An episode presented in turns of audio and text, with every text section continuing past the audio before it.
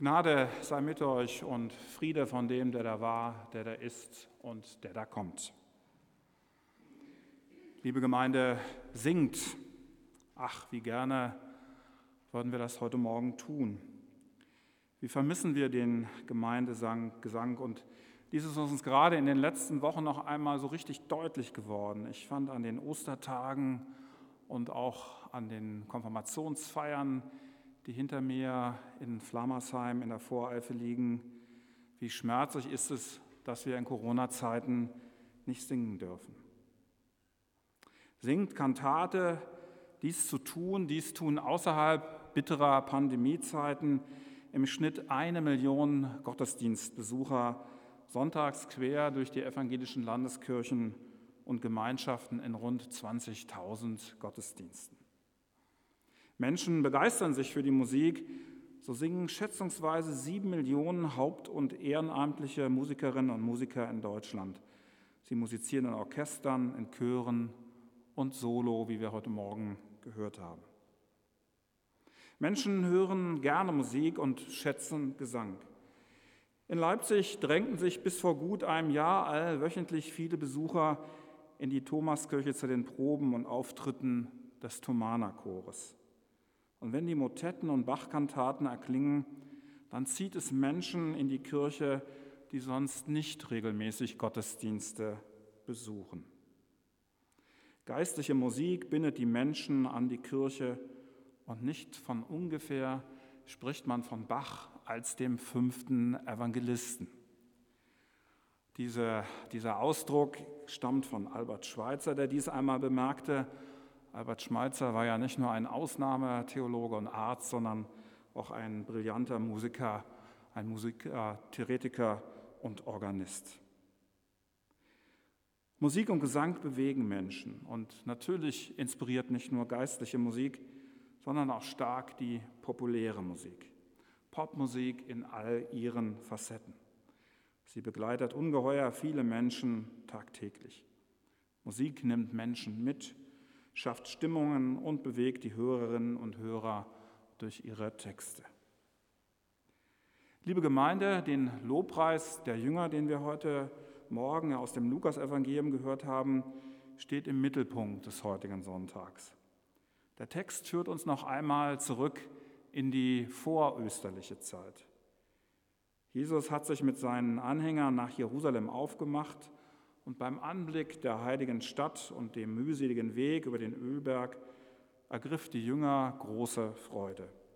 Sie lobten Gott für, das, für die geschehenen Wunder und die Wunder, welche Christus an vielen Orten Galiläas und Judäas vollbracht hatte. Und sie erblickten all in dem Zeichen der anbrechenden Gottesherrschaft. Bettler und Lahme sahen wir beim Tanz, hörten, wie Stumme sprachen. Durch tote Fensterhöhlen kam ein Glanz, Strahlen, die die Nacht durchbrachen. Zeichen und Wunder sahen wir geschehen. So textet Dieter Zils in seinem Lied, das wir ja auch gehört haben, wir haben Gottes Spuren festgestellt. Diese Zeichen und Wunder haben die Jünger mit Jesus erlebt. Und sie können über diese Erlebnisse nicht schweigen. Jesus hat getröstet, geheilt und Menschen von ihrer Schuld losgesprochen. Die Jünger singen laut in Jerusalem, damit es alle Menschen hören, wie unglaublich erfüllend es ist, Jesus nachzufolgen und mit ihm zu leben. Der Lobpreis der Jünger erinnert uns natürlich an die lukanische Weihnachtsbotschaft. Gelobt sei der da kommt, der König in dem Namen des Herrn. Friede sei im Himmel und Ehre in der Höhe. Jesus wird als der kommende König gesegnet. Er ist der Messias, denn im Himmel bereits der Friede bereitet ist. Im Himmel ist die Gottesherrschaft bereits Wirklichkeit für die Menschen, aber die Jünger sind voller Hoffnung, dass vom Berg Zion sich die Gottesherrschaft aus, aus und durch ihren Herrn verbreitet und auf Erden Wirklichkeit wird. Die Jünger stimmten in ihrem Lobpreis Psalmworte an, und sie singen fröhlich auf ihrem Weg in die Stadt. Das wird nicht so ein schöner, gleichförmiger Gesang sein eines professionellen Sängers oder Chors, Es waren, so stelle ich mir das vor, eher Freudenrufe und spontaner Jubel über den bevorstehenden Einzug Jesu in die Stadt Davids. Aber ihr Gesang wirkt ansteckend. Eine große Zahl von Menschen über den engsten Kreis der Anhänger Jesu hinaus stimmt in den Lobgesang ein. Die Pharisäer am Rande hätten in den Lobpreis der Jünger einfallen können, aber sie reagieren stattdessen äußerst zugeknöpft. Ja, leider feindselig. Sie fahren Jesus an, dass er seine Anhänger lieber schweigen lassen solle. Ihnen gefällt das überhaupt nicht, dass einem einfachen Mann aus Nazareth auf seinem Weg in die heilige Stadt vor dem Passafest so viele Menschen zujubeln. Unglaublich werden die Pharisäer untereinander sich zugeraunt haben. Der Mann wagt es, sich als König betiteln zu lassen. Empörend klingt es für ihre Ohren, dass Jesus zum lang ersehnten Messias ausgerufen wird. Und sie warnen Jesus vor den Folgen, die das Lob der Jünger, welches einer Königsproklamation gleichkommt, haben muss. Auf die Warnung der gestrengen Schriftgelehrten reagiert Jesus schroff.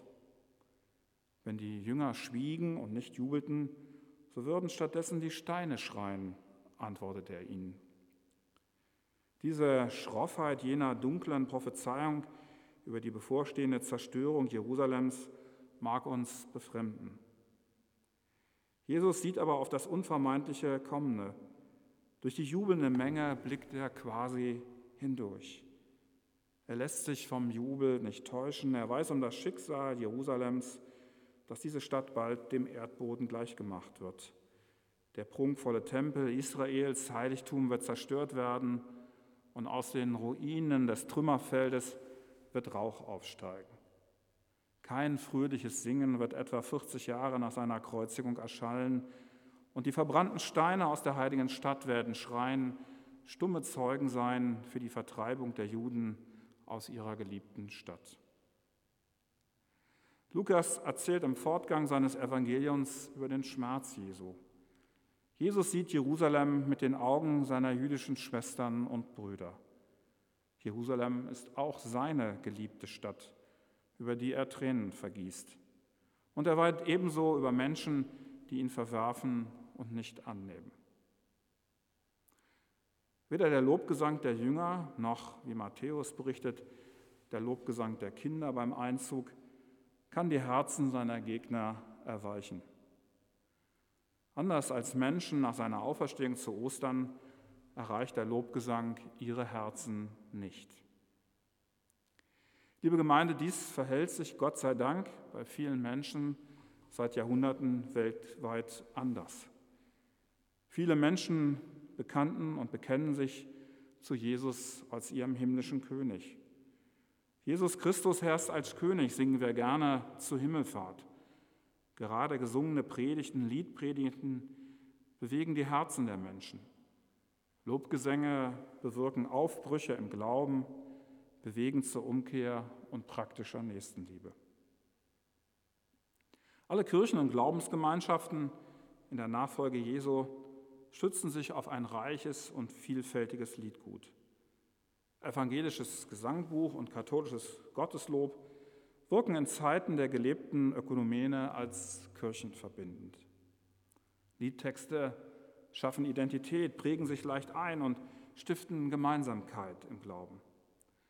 Das große Ö für ökumenisch in unserem evangelischen Gesangbuch weist darauf hin, wie viele Lieder mittlerweile nicht nur an hohen Feiertagen uns gemein sind. Psalmen und Lobgesänge vereinen Christenmenschen aller Kirchen und Gemeinschaften. Der Lobgesang Gottes setzt sich über die Jahrhunderte fort. Er hat nichts von seiner Dynamik verloren und lässt sich von niemandem aufhalten, auch von einer Pandemie nicht. Melodien und Texte vieler begabter Musikerinnen und Dichter haben sich über die Jahrhunderte und Jahrzehnte verändert. Aber eins ist ihnen gemeinsam, dass alle jene Lieder und Texte Gott loben und ehren wollen. Viele geistliche Liedtexte und Melodien erreichen Menschen, sei es durch die Passion Bachs bis hin zu den modernen Liedern von Kirchentagen, die nicht nur Jugendliche begeistern, sondern auch generationsübergreifend wirken. Viele Liedstexte sind auch für uns ganz persönlich zu immerwährenden Predigten geworden, die uns, das Jahr, die, die uns durch das Jahr begleiten. Vom ersten Sonntag im Kirchenjahr macht hoch die Tür, die Tor macht weit, bis hin zum letzten Sonntag im Kirchenjahr wachet auf, ruft uns die Stimme. Vom ersten Advent bis zum Ewigkeitssonntag begleiten uns Lieder, die uns Halt im Glauben geben. Lieder, die uns helfen, zu einer gottlobenden Gemeinschaft zu werden. Guter Gott, lass uns zu deiner gesingenden Gemeinde werden, die deinen heiligen Namen lobpreist. Verwandle unsere Klagen in fröhliches Singen. So sei es, Herr. Amen.